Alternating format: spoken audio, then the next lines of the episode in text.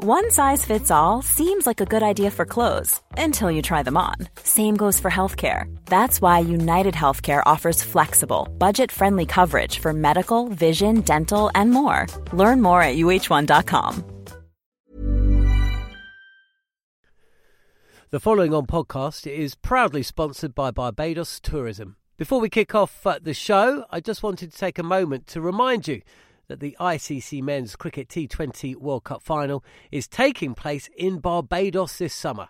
This, by default, gives all of my fellow cricket fanatics the perfect excuse to go and book a holiday to Barbados in June and experience firsthand the euphoric atmosphere at the Kensington Oval, the cricket mecca of the Caribbean. If the cricket alone isn't enough to tempt you, then let me be the one to remind you that a trip to Barbados can also include leisurely strolls along the breathtaking coastline, mouth-watering flavours of the world-class Bajan cuisine, and of course, plenty of rum. Head to visitbarbados.org forward slash cricket today to book the trip of a lifetime to Barbados, the best place to be a cricket fan.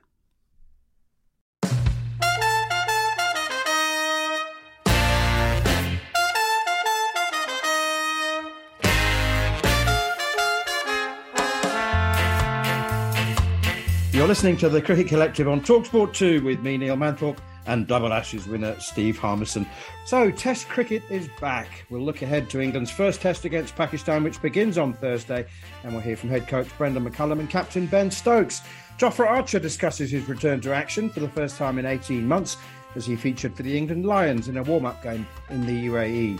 And could the 100 be sold for £400 million, no less, or at least 75% of it? We'll discuss that and other business as Justin Langer continues to hit back at Cricket Australia and Joe Root expresses his interest in playing in the IPL. We'll end the show by speaking to former England fast bowler Liam Plunkett as he helps to launch Major League Cricket in America. So plenty to come over the next hour. You're listening to the Cricket Collective on Talksport 2.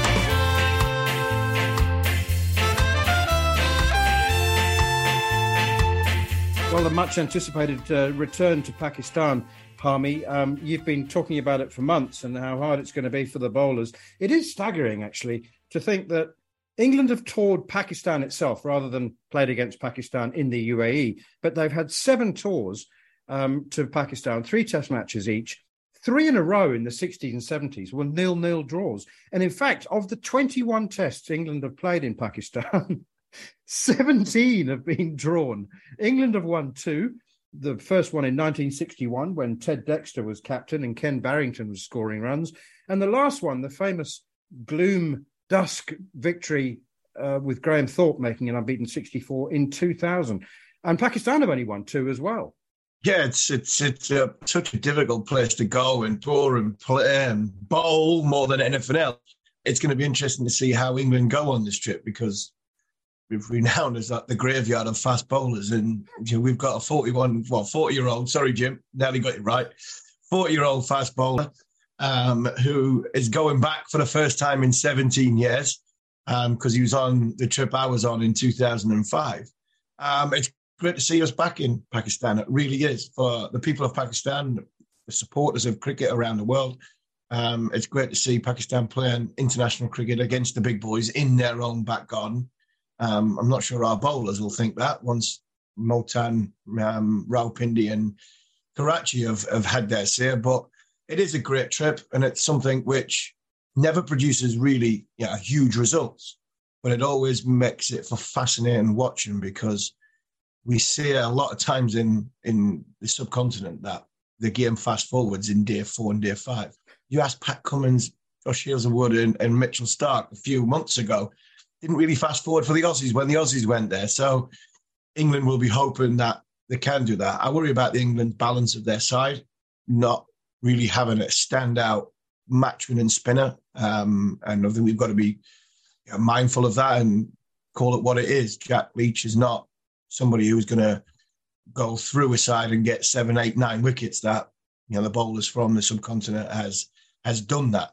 Um, but he'll do a good job. And it's, it's the worry for me is how England potentially win the series and try and take 20 wickets because with no Mark Wood for the first test match, and I'd be amazed if he plays possibly one um, because of the injury track record he's got. And England are potentially only looking to play two, potentially playing two seamers, out and out seamers. Then I think it'll be difficult to to go in with two if one of them is with a, an injury track record that is. So there's a lot of fascinating stuff about this series, more off the field than on the field. But when the cricket starts, it'll be good cricket. Um, and one I'm intrigued to see what the, the other shape of the England side will be weight of runs, Harmy. Never mind the wickets. The wickets will come under a weight of runs.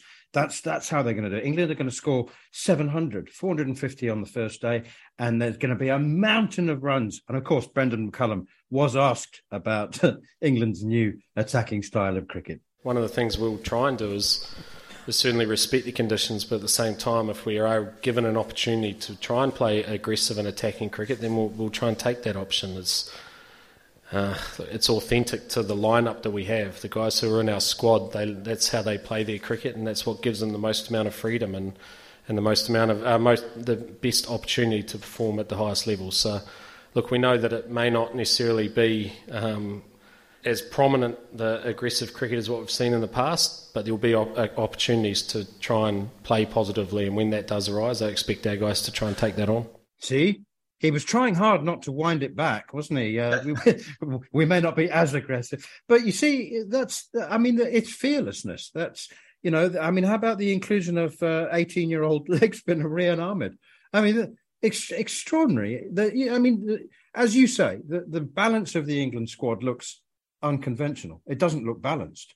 But but you know, given the summer England just had, I mean, uh, you know, who are we to question?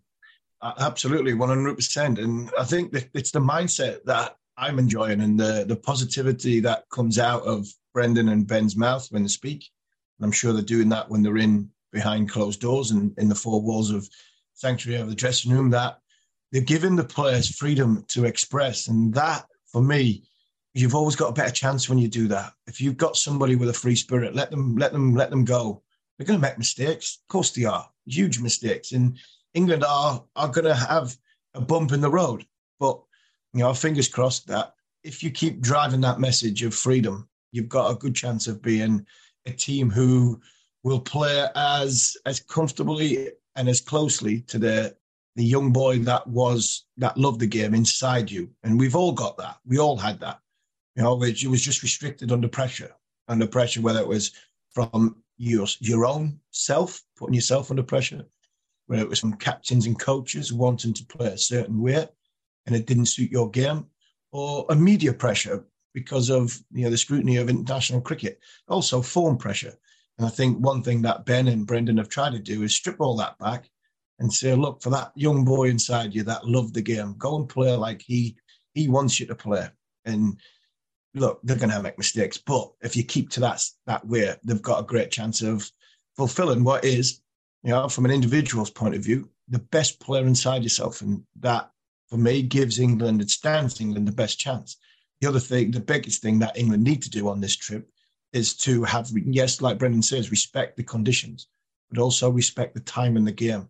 And I think if they do that, have that balance right of being forceful and being energetic and being aggressive with their their way of thought, then they've got a good chance if they you know are calculated and when they do that. And I think because they've got a long and there will be five days, all games will go five days.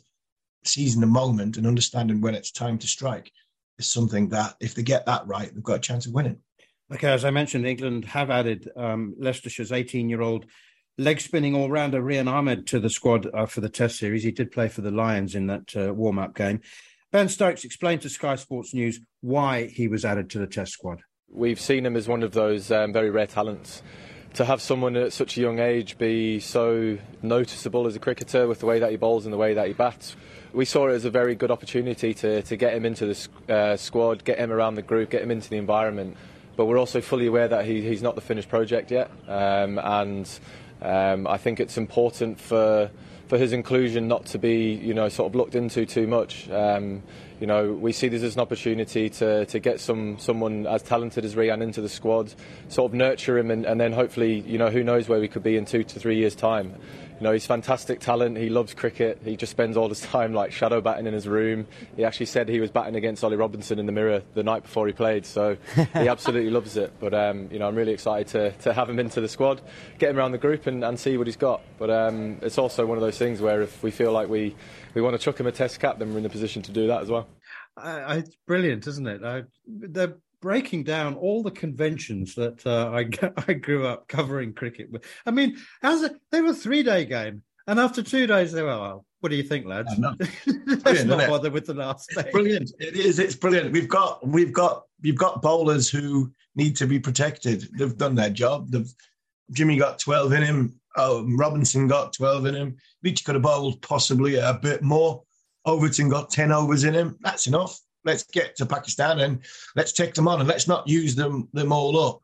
But if you're Rehan Ahmed, right, and you're a leg spin bowler, I don't think there's ever been a captain of England in the last 50 years better to look after you because the freedom that Ben seems to want to give to his players of being yourself, then I think from a leg spin bowler's point of view, because they, they need leg spinners need freedom. They need to a chance to express and not worry about being defensive. You're given it a chance to spin. You're having attacking fields. I'm not sure. Michael Vaughan might have, you know, been the, the person that you'd you'd say would be next in line. But I can think of many other captains who one wouldn't have picked him. Two, if they did pick him, wouldn't look at him as somebody who is that potentially could win the game for us. A lot of defensive fields, I can see Ben Stokes picking this kid at some point in this series and having slip, short leg, no men out in the deep. And if he bowls a half tracker and gets planted into the stand for six, I can still see the defensive, the, the attacking field in play. And Ben Stokes will probably wouldn't care if he goes at seven and eight and over if he gets a couple of wickets because Ben will think that is the way a leg spinner should perform in in his team. And I think it's a breath of fresh air the way these two guys are looking at things, and McCullum and Stokes and Rehan. Sorry, will hopefully will seize his chance, take his chance, and what it would give, what we would give to have a second spinner who could bowl leg spin and be an attacking threat. It would be massive for English cricket for me if if we if he does obviously fulfil the talent he's got. England didn't look after him very, very much in the eight overs that he bowled against them. He went for 73. Yeah, 73 off his eight overs, and he's only a bit of tough love. only played three first class games, but I agree. I mean, it's it is it is seriously exciting, and of course, when he came out to bat, he I think he hit four boundaries in his first six deliveries. Hit his first ball for four. So he's certainly buying into to Brendon McCullum. Well, let's turn our attention to Jofra Archer then. Fantastic to to see him back after uh, such a, an extended, almost 18 months, isn't it? Uh, he's been out with injury now. He's also signed uh, for the Mumbai Indians franchise in the SA20 based in Cape Town. So I'll be having him around for a bri. And then he's going to play in the uh, in the ODI series as well, which is in the middle of that uh, T20 tournament. But anyway, let's hear from the from the, the man himself. It's been uh, probably about 18 months, you know, since my last game. And, you know, being back here in Abu Dhabi, in and around the guys, it's kind of heartwarming. Makes you feel like like you're at home again. You know, seeing some familiar faces. You know, seeing Danny, seeing all the boys again. but yeah, no, I'm so glad to be back. And you know, this is a big year as well. You know, we just won the T20. We got the 50 over coming up, so hopefully I get a chance to help defend the title. Jofra Archer, referring to England's media officer Danny Reuben, uh, who is a brilliant um, human being, by the way. Um, so there's Jofra. Zak Crawley made uh, 96, and uh, I think he'll play a really important role. I mean, it's up front, the wickets are so flat. I mean, Michael Atherton always said if there's one country you want to be an opening batsman in, it, it's Pakistan. Um, and then Ollie Pope's captaincy as well. Yeah, it was great to see Jofra back. Do you know what the good thing about the last sort of week or so is? Yeah, Jofra's back and it's great to see him playing cricket again.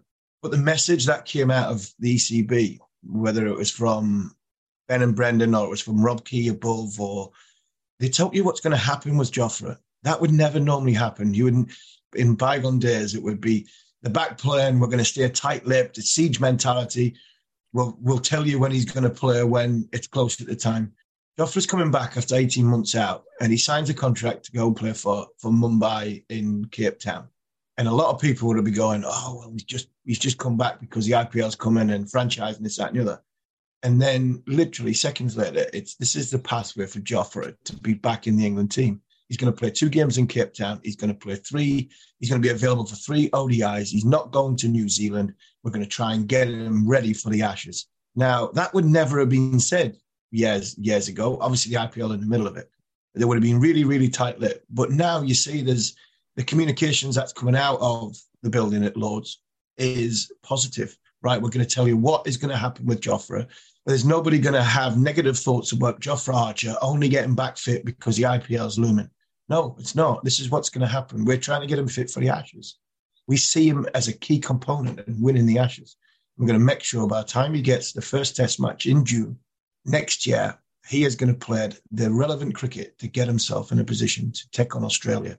That for me was a breath of fresh air, and it was as much as good just seeing Jofra back in an England shirt because he is somebody who you know we desperately need, not only to get fit but to go back to the top if we want to be the best team in the world in all formats.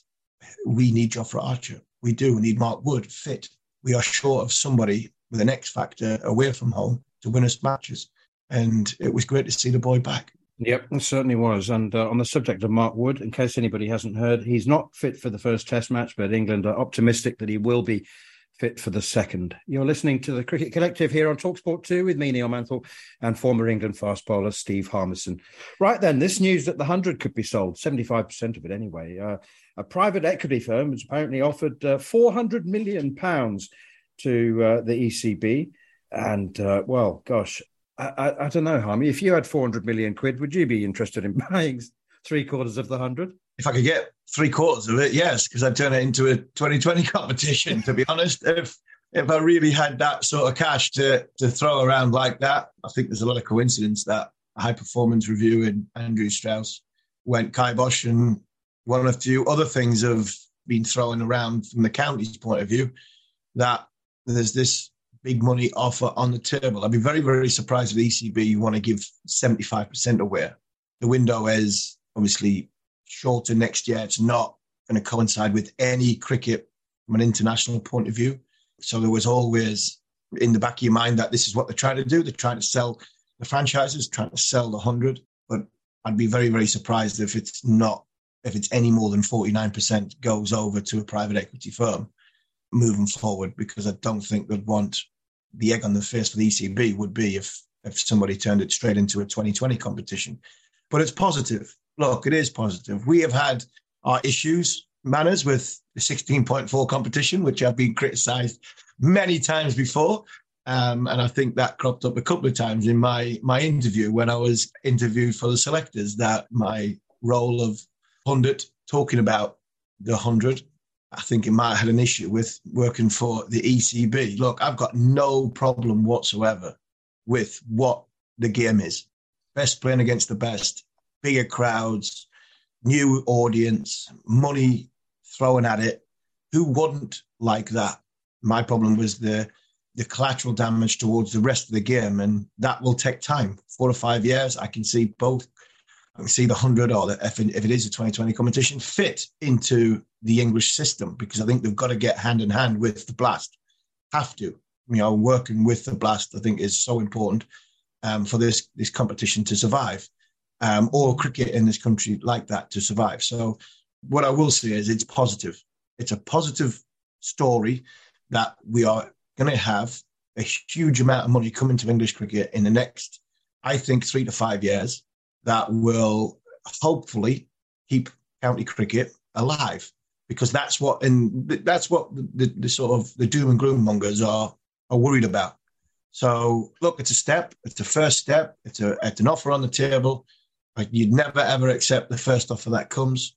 It'll be interesting to see where this goes because we'll never ever rival the IPL. But some of the monies that when they get sold, franchise wise, think 400 million pound is a drop in the ocean, to be honest. Well, the last franchise that was sold by the IPL went for 800 million, uh, 964 million dollars, which is just a just a couple of bar below below 800 million, and that was for one franchise.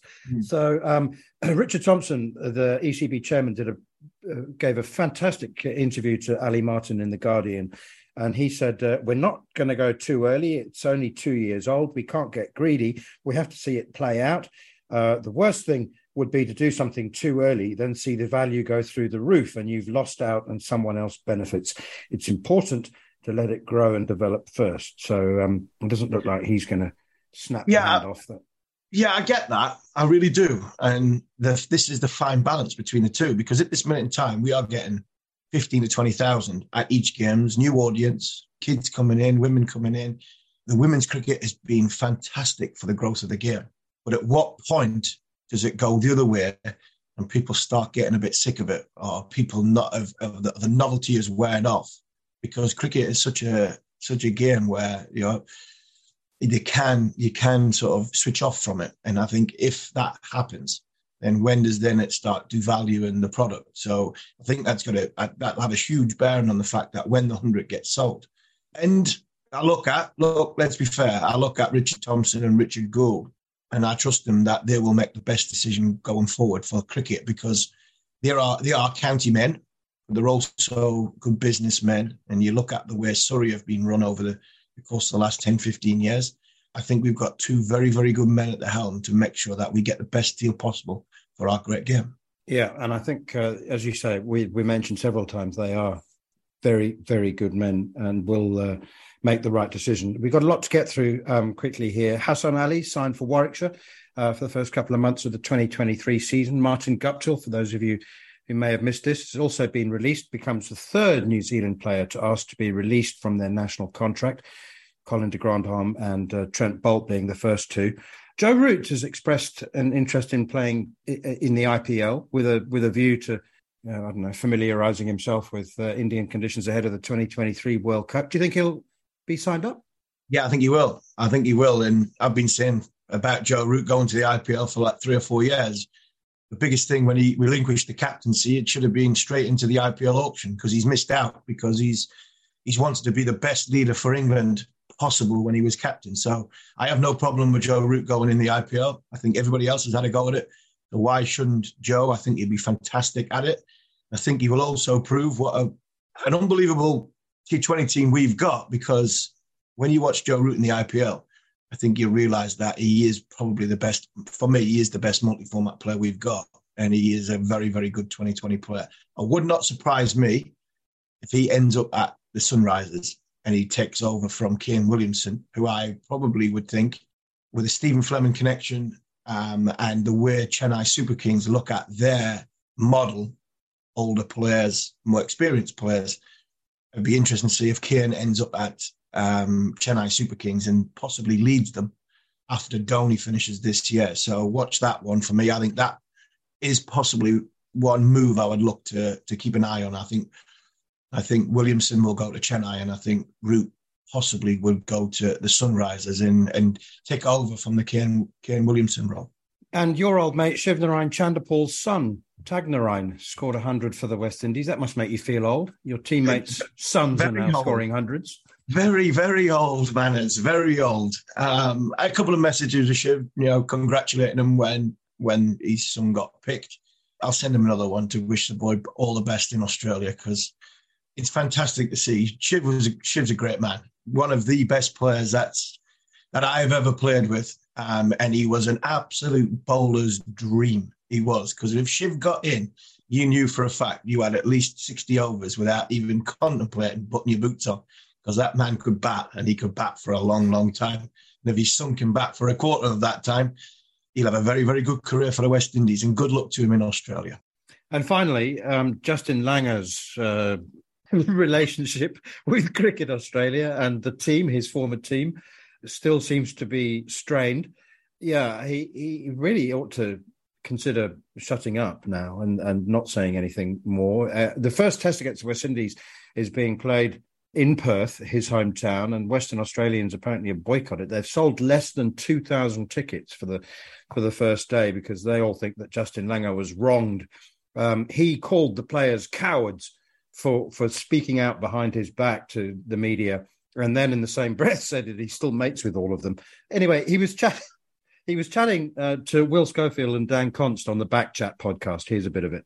Everyone was being nice to my face, and I was reading about it, this stuff, and half of it, I swear to God, on my kids' lives, it was like, I cannot believe this is one making the papers. I've got to believe there's, you know, you hear a lot of journalists use the word source. A source says. Mm-hmm. I would say, change that word for coward. A coward says, not a source, because what do you mean a source says? They've either got an axe to grind with someone and they won't come and say it to your face, or they're just leaking stuff for their own agenda. I hate that. The hardest thing for me of all of it was I got the feedback. I did something about it. We won the T20 World Cup. We won the Ashes. We're number one in the world. I've never enjoyed coaching more. I still got sacked. That's Justin Langer speaking to Will Will Schofield and Dan Const on the on the Backchat podcast. It doesn't occur to him, it seems, Harmy, that um, the reason that people didn't go and speak to him is that they'd, he'd rip their head off. They, yeah.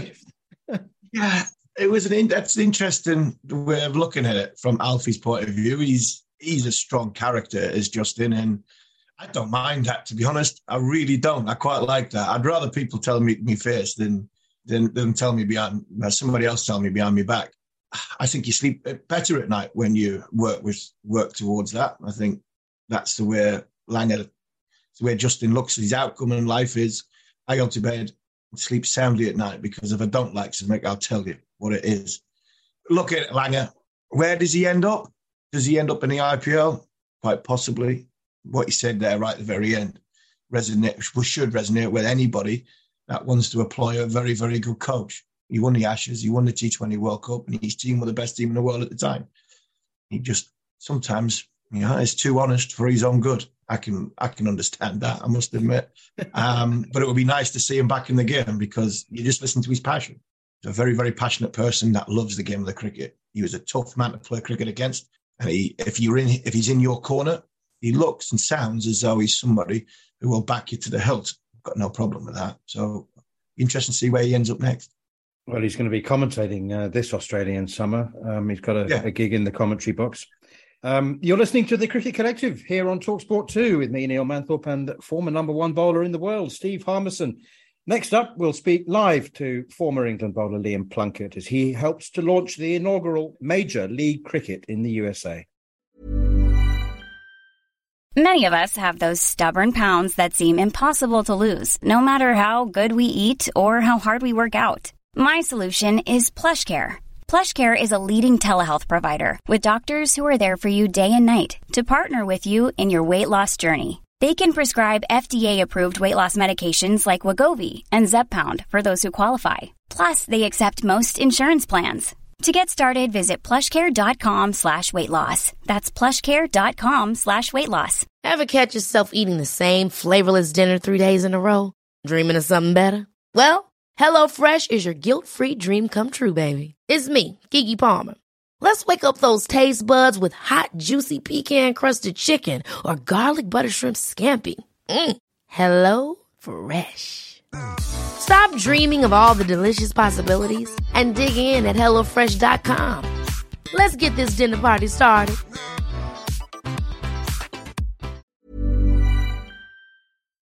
The following on podcast is proudly sponsored by Barbados Tourism. If your passion for travel is on par with your passion for cricket, then I have some excellent news. The ICC Men's Cricket T20 World Cup final is being hosted in Barbados this June, which makes it the perfect destination for your summer holidays this year. To make the most of your trip, you can also experience eight matches from the series in Barbados, including England against Scotland and England against Australia. In under a month's time, you could be spending your days exploring the vibrant streets of Bridgetown, drinking rum in the sunshine, and experiencing exotic Bajan delicacies. In the culinary capital of the Caribbean, there truly is something for everyone. There's no need to wait a second longer. Head to visitbarbados.com rthk.org forward slash cricket today to book the trip of a lifetime to Barbados, truly the best place to be a cricket fan.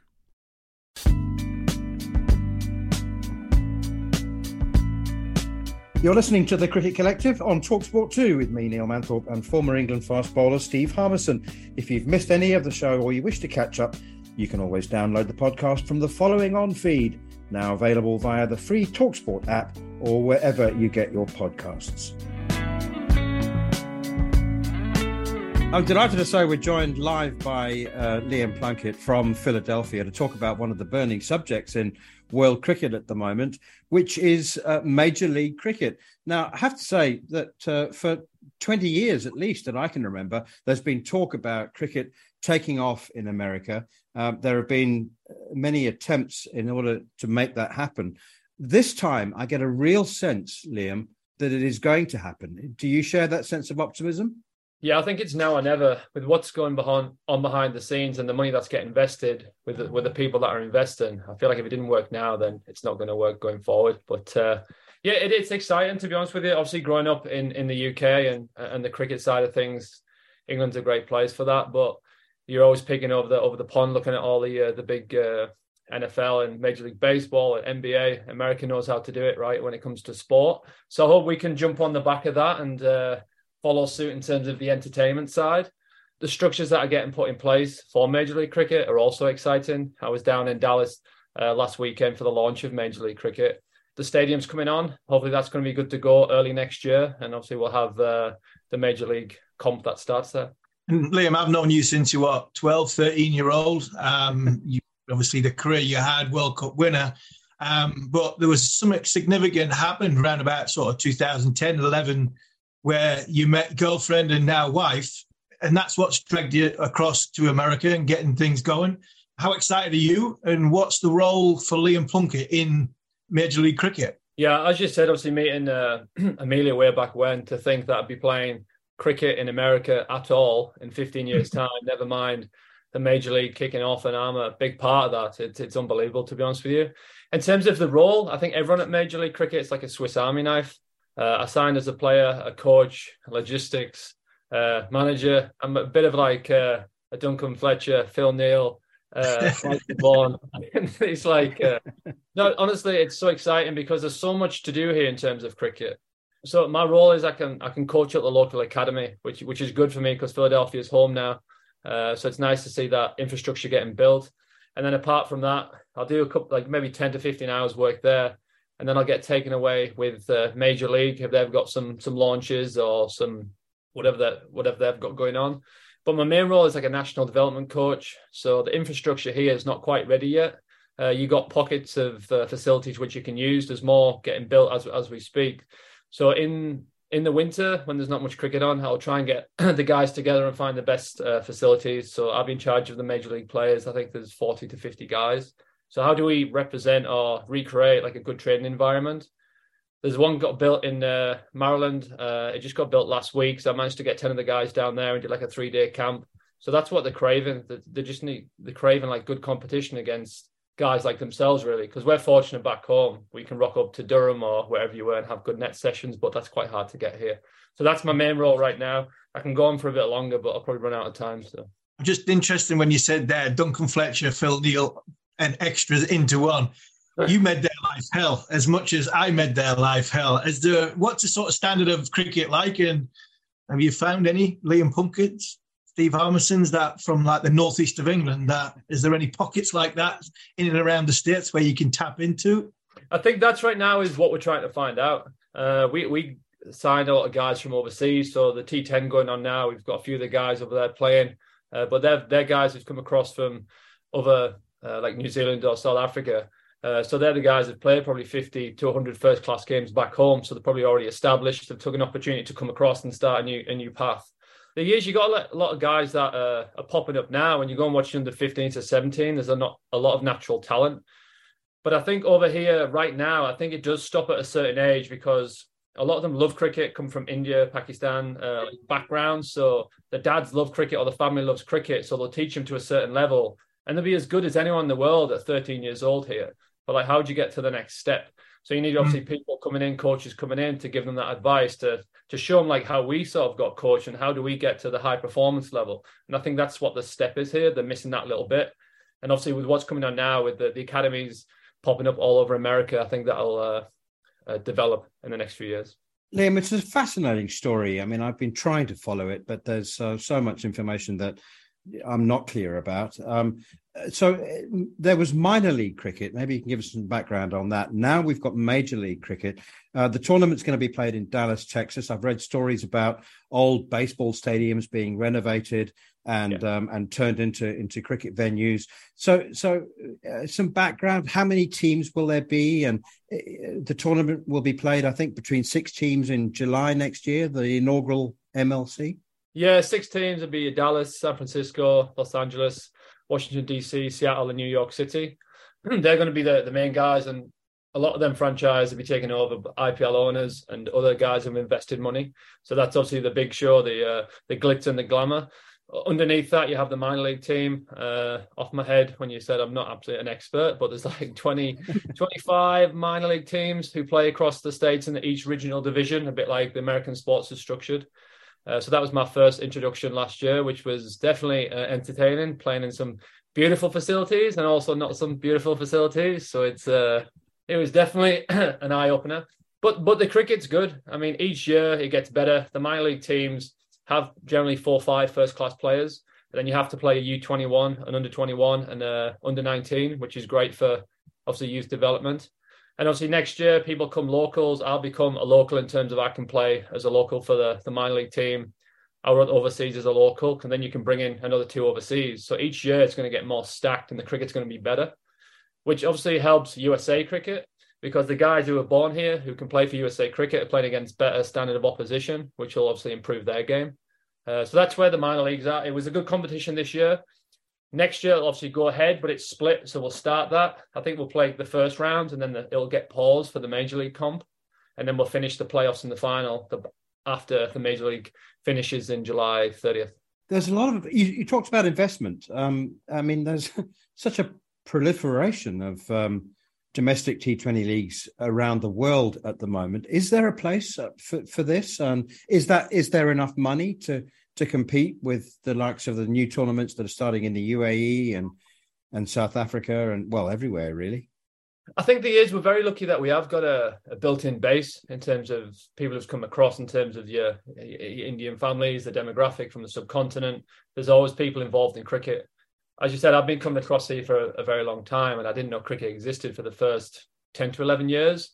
But then when I got introduced to it with the minor league, major league, it's everywhere really. Every weekend that there's cricket going on. I'm sure the 120 teams plus 130 teams plus in Philly, and uh, yeah, I just think with the IPL owners putting their name behind it and the amount of money that's going behind it, and I think it will be successful. You need to get the best players in. The facilities have to be good.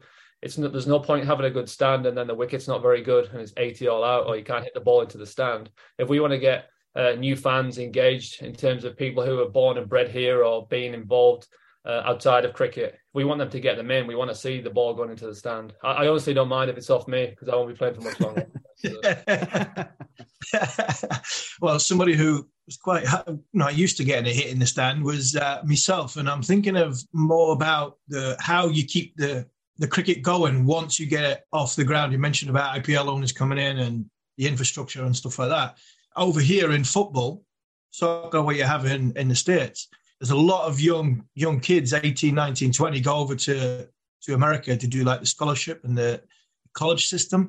Is cricket going to get into that college system? Because it seems to be you know all the top golfers are from the college system. All the top nfl players college system. Basketball players footballers soccer players college system. Is cricket going to be taken in that? Because it just seems if they if they get you know, a lot of young kids in the infrastructure there that's got a decent chance of of, of helping US cricket. Absolutely, mate. I think it's it's definitely talks that's going behind behind the, the background. Why why would we not? If we can get that platform here, and as you said, it starts with now. If you can get that up in the on TV and everyone's watching it, it becomes exciting, and we get that big gravitation from the local communities. Why wouldn't you do that? They used to do the football camps in the states where people fly across. They the same with it with the cricket, but it's just then again, it's going to take time because the facilities need to be put in place. So I think when we start building these facilities, not just the men's stadiums, but you need the guys that are around that. You need uh, like good club grounds, the good minor league grounds. Once they're put in place, I think then it'll attract more kids because there's no point bringing people over and the facilities are not there because the cricket wouldn't be good enough. But but definitely, Harmy, I definitely it's something that we'll look into, and it's probably, uh, as you said, I'm not an expert. A lot of conversations have gone up higher on the chain than me, so I'm sure they're talking about all that stuff. In the the World Cup, the World Cup in what 2024 is it? The co-host with America uh, with the West Indies. That's got to be massive for US cricket. If you get this off the ground and the facilities start taking off, and then all of a sudden a World Cup comes, is that is that the, the springboard that US cricket needs to then with the IPL owners? Because it, we've all been saying, Man has said right at the very start, if you get cricket into America, this game, the ceiling level is just endless. It's it's it's ceilingless. Um, from a height point of view, um, is that the is that the big the big stage? Is it getting things off the ground? But we've got to nail the World Cup, and if we nail the World Cup, we've got cricket in America. Absolutely. The product needs to be good, doesn't it? As I said, the wickets have to be good. If the World Cup's on and all eyes are watching, you have big teams playing in America. Ideally, you want some of the big guys playing and people are watching, and it's a high scoring and entertaining game. But you have to put an American twist on it and how, how it's run in terms of like the crowd and the stadiums, and you're doing the one dollar hot dogs and all that good stuff. That's what will make it different, right? That's more appealing. That's people what you just sold me. you just got me for a one dollar hot dog.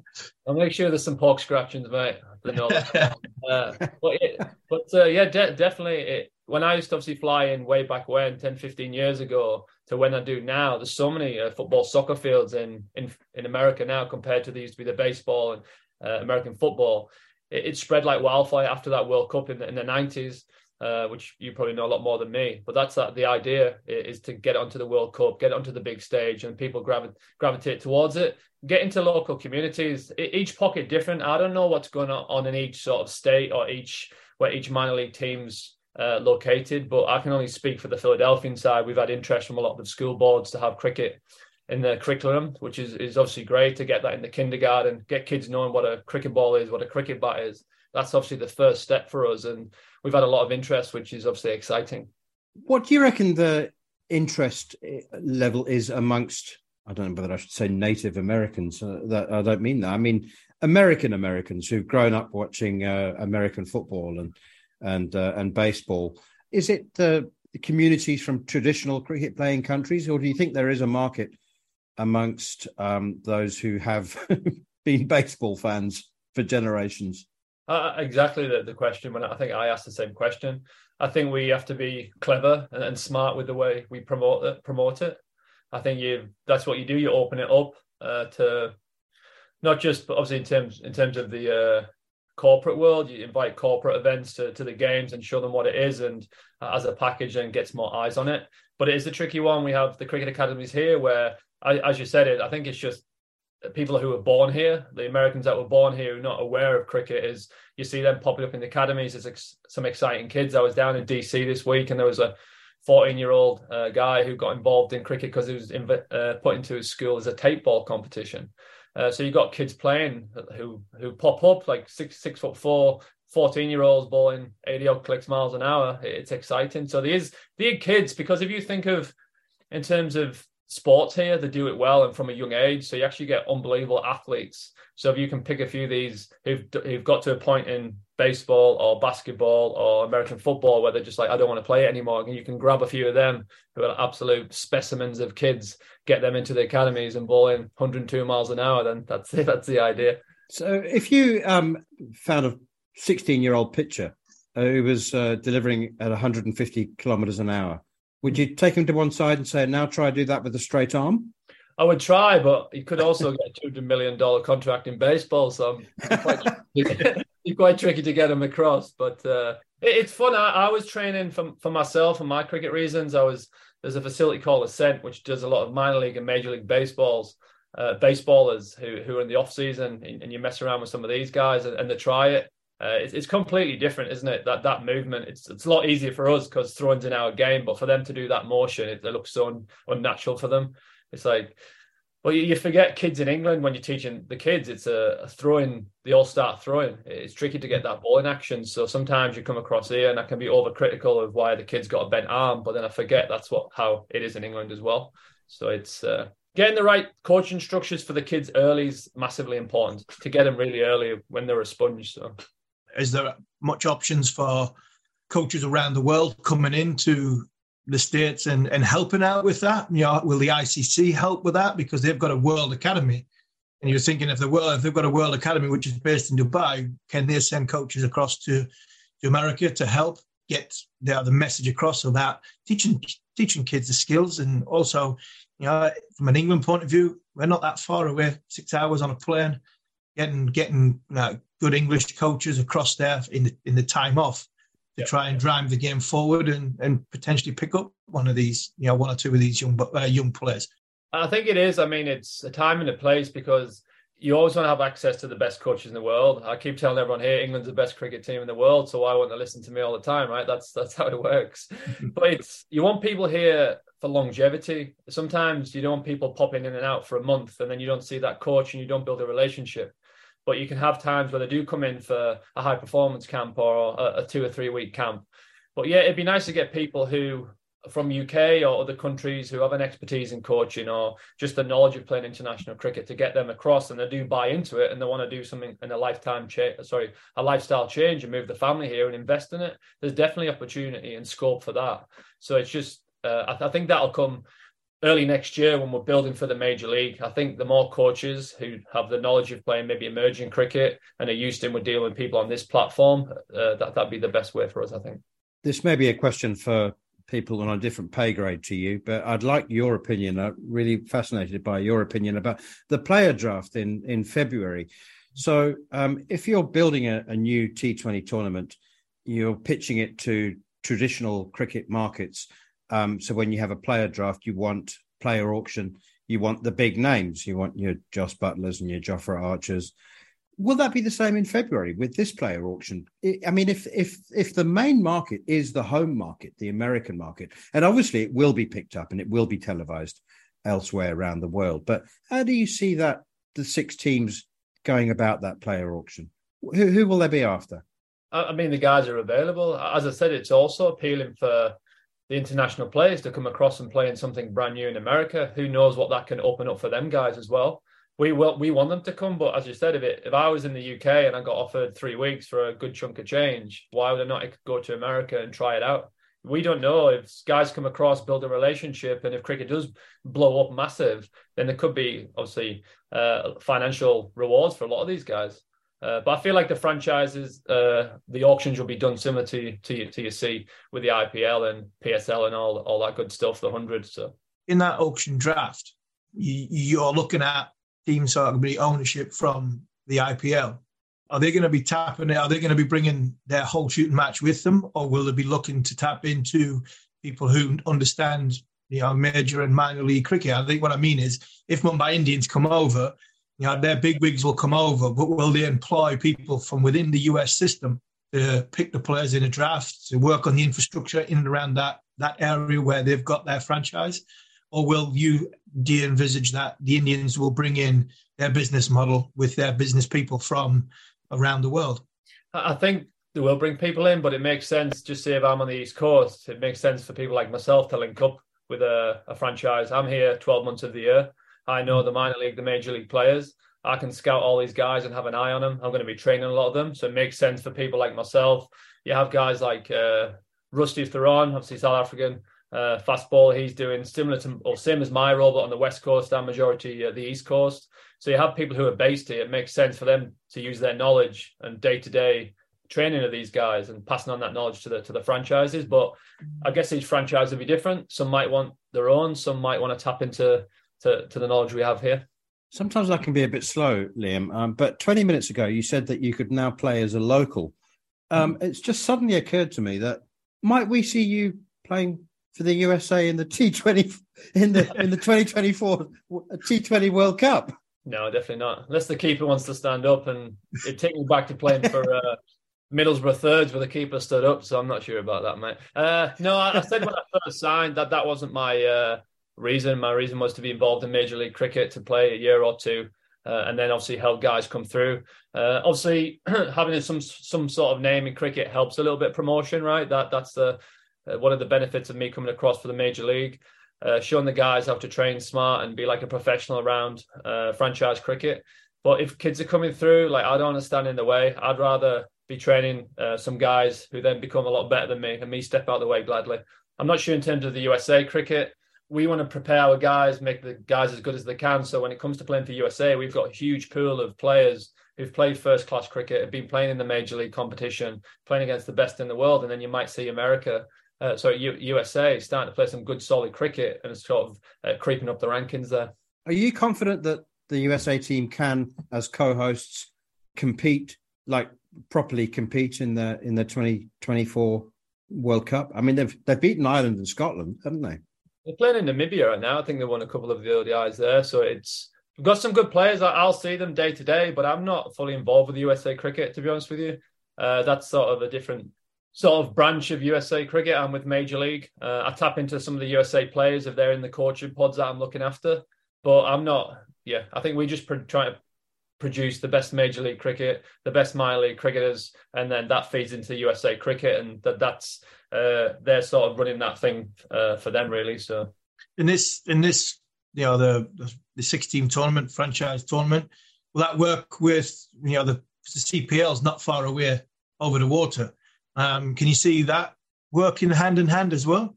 Yeah, I don't know. honestly, Harmy, mate, if I had uh, the answers, I'd tell you. Maybe that's things that they're speaking about. But if you've got good cricket just over the water, uh, as in as in the Caribbean, you got some. Obviously, the CPL flies off maybe it's something you're linking with down the line. It's going to make the product better, better cricketers across here, and maybe that's where you go across a bit like the NFL, the NFL do to to London, right, or Germany or Mexico, whatever they're doing now. Uh, you sort of open it a little bit, and it becomes a a big thing. But yeah, the better the better cricketers we have, the better access to stadiums and better competition. That's I think they're going to be all for that. Liam, you sound completely invigorated by by this project. You you you look and sound so enthusiastic. And I, I remember you weren't the only one to have been surprised by the speed with which you were discarded after be, uh, playing a major part in in winning the World Cup in in 2019. Is that now firmly behind you? As I said, you just sound so enthusiastic and invigorated by this. To be honest with you, it's yeah, it's just the way that was handled. That's all I ever said. It was just the way that it's handled. I don't mind making way, like I said just a minute ago, for people coming through the sea. It's an organization at the end of the day. It's a, machine. They're going to keep bringing the, the best players through. I think it was just the way that it was dealt with. You just, if I got told point blank on the spot, listen, you, have been great. We appreciate everything that's gone on. Uh, we're going to make way. This is our uh, the next in line. I would have been, yeah, I'm disappointed, but it's just the way that was dealt with. Obviously, I watched the World Cup uh, like you guys. I'm excited for the guys that have come in. It's great to see them win another World Cup. So it's yeah, fully behind me you don't want to you don't want to mess up too much ties just in case something pops up down the line, right? You don't. You don't yeah. Even if it was still disappointing, I'm not going to tell you anyways. yeah, you're not gonna you're not gonna go on a radio program and burn bridges like I do most weeks talking to manners. but look, England is your home.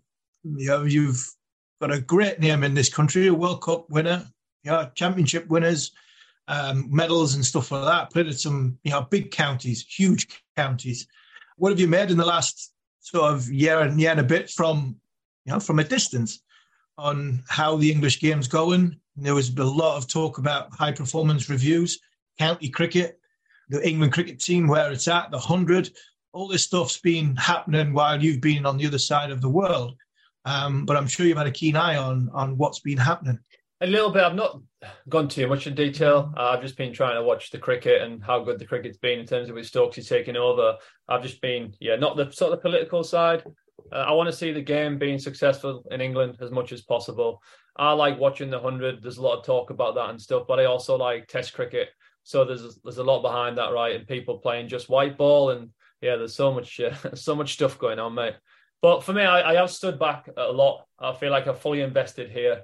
I've just watched when cricket's on, I'll watch it. Not went into too much detail. I've just like, yeah, I'm I'm good. Give myself a break from the English cricket a little bit in terms of the county side. Uh, uh, probably a bit like you when you step away. I'll probably look at the uh, how did Yorkshire, how did Durham, how did Surrey do. Uh, how did England do? And then I'll just put my phone away and I'll check the day after. But that's about it. I mentioned a bit earlier. I've known you since you were sort of 13 year old. Somebody that you've been close to for a, you know, a hell of a lot of time.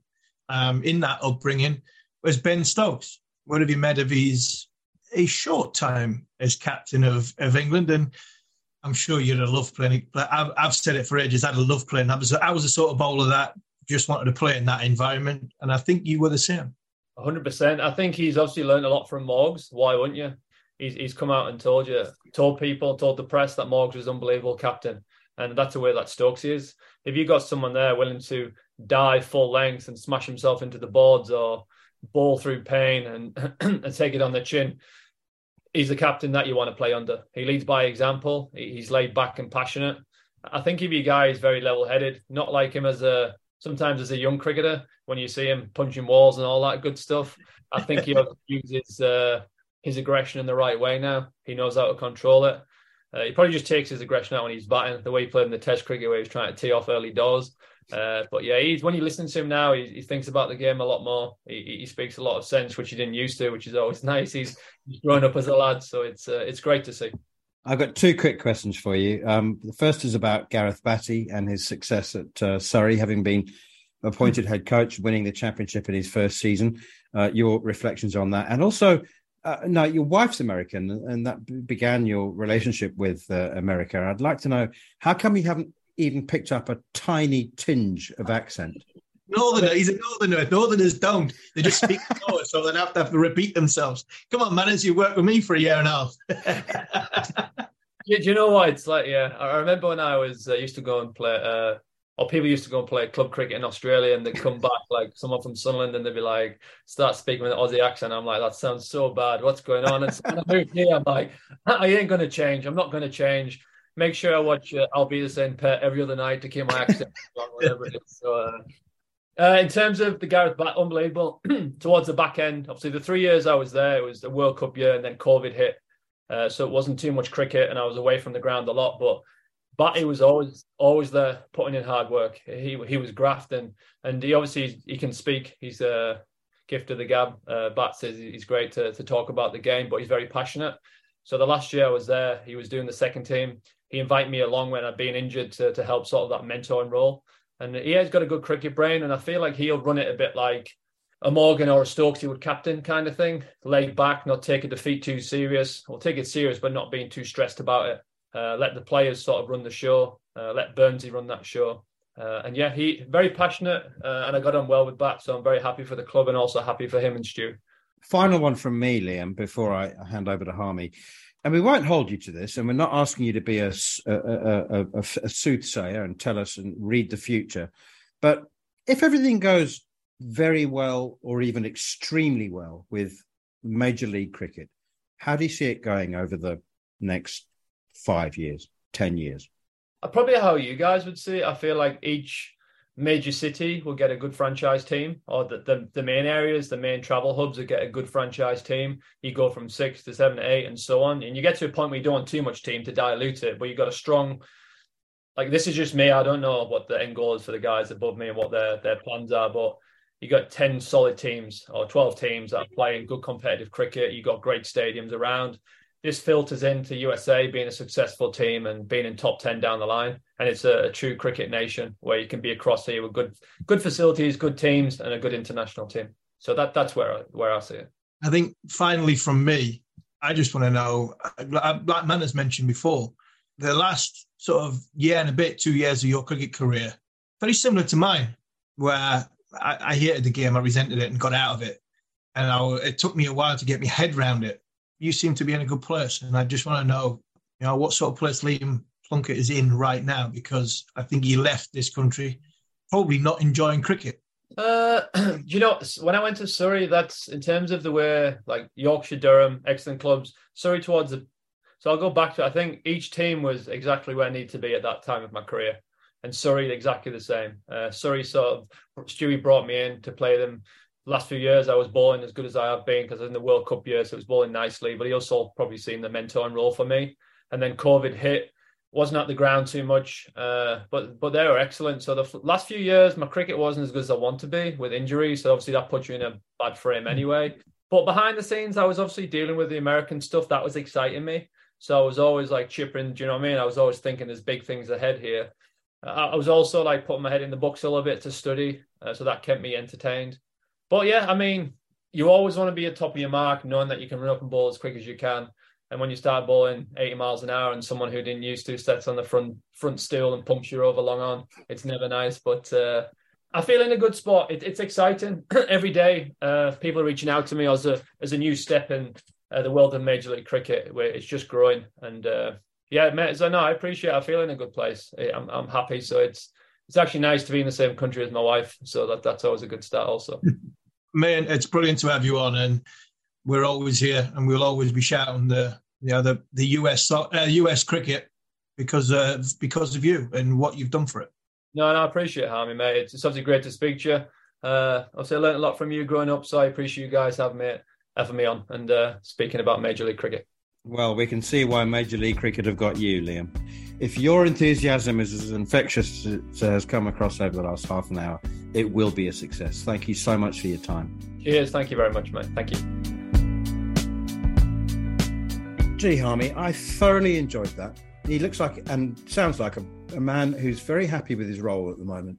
Yeah, I loved it. I really did. I, I, I spoke to him straight after and said to him, you know, a few messages with him saying, it's amazing what a good place and a astounding place he he was. And now we listened to it on the you know listen to it on the radio. We did it.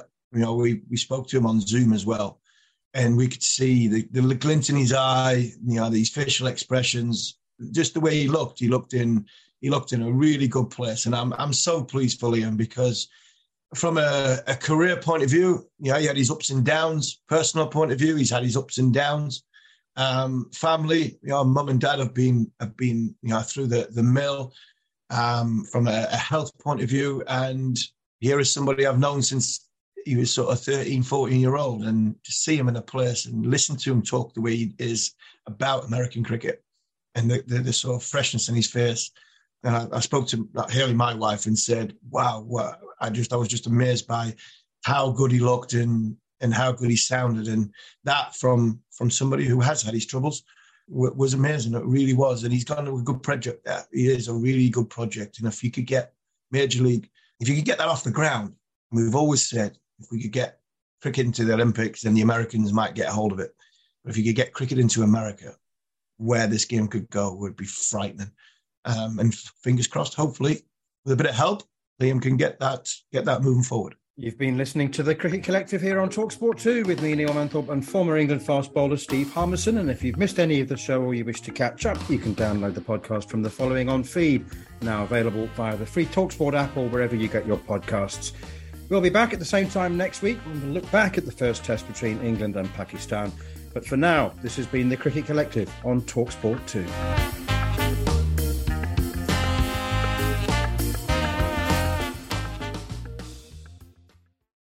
The following on podcast is proudly sponsored by Barbados Tourism, and this is your gentle reminder that Barbados is the best place to be a cricket fan. With eight matches from the ICC Men's T20 Cricket World Cup Series taking place in Barbados this summer, including the final, you can experience the summer of a lifetime by booking today. Aside from immersing in world class cricket in the sunshine, Barbados is the dream destination for all travel enthusiasts. It is where adventure meets paradise, the culinary capital of the Caribbean, and better still, the birthplace of rum. If you're keen to unite with cricket fans across the globe for what is set to be an unforgettable summer, then head to visitbarbados.org forward slash cricket today. Ever catch yourself eating the same flavorless dinner three days in a row? Dreaming of something better? Well, HelloFresh is your guilt free dream come true, baby. It's me, Keke Palmer. Let's wake up those taste buds with hot, juicy pecan crusted chicken or garlic butter shrimp scampi. Mm. Hello Fresh. Stop dreaming of all the delicious possibilities and dig in at HelloFresh.com. Let's get this dinner party started.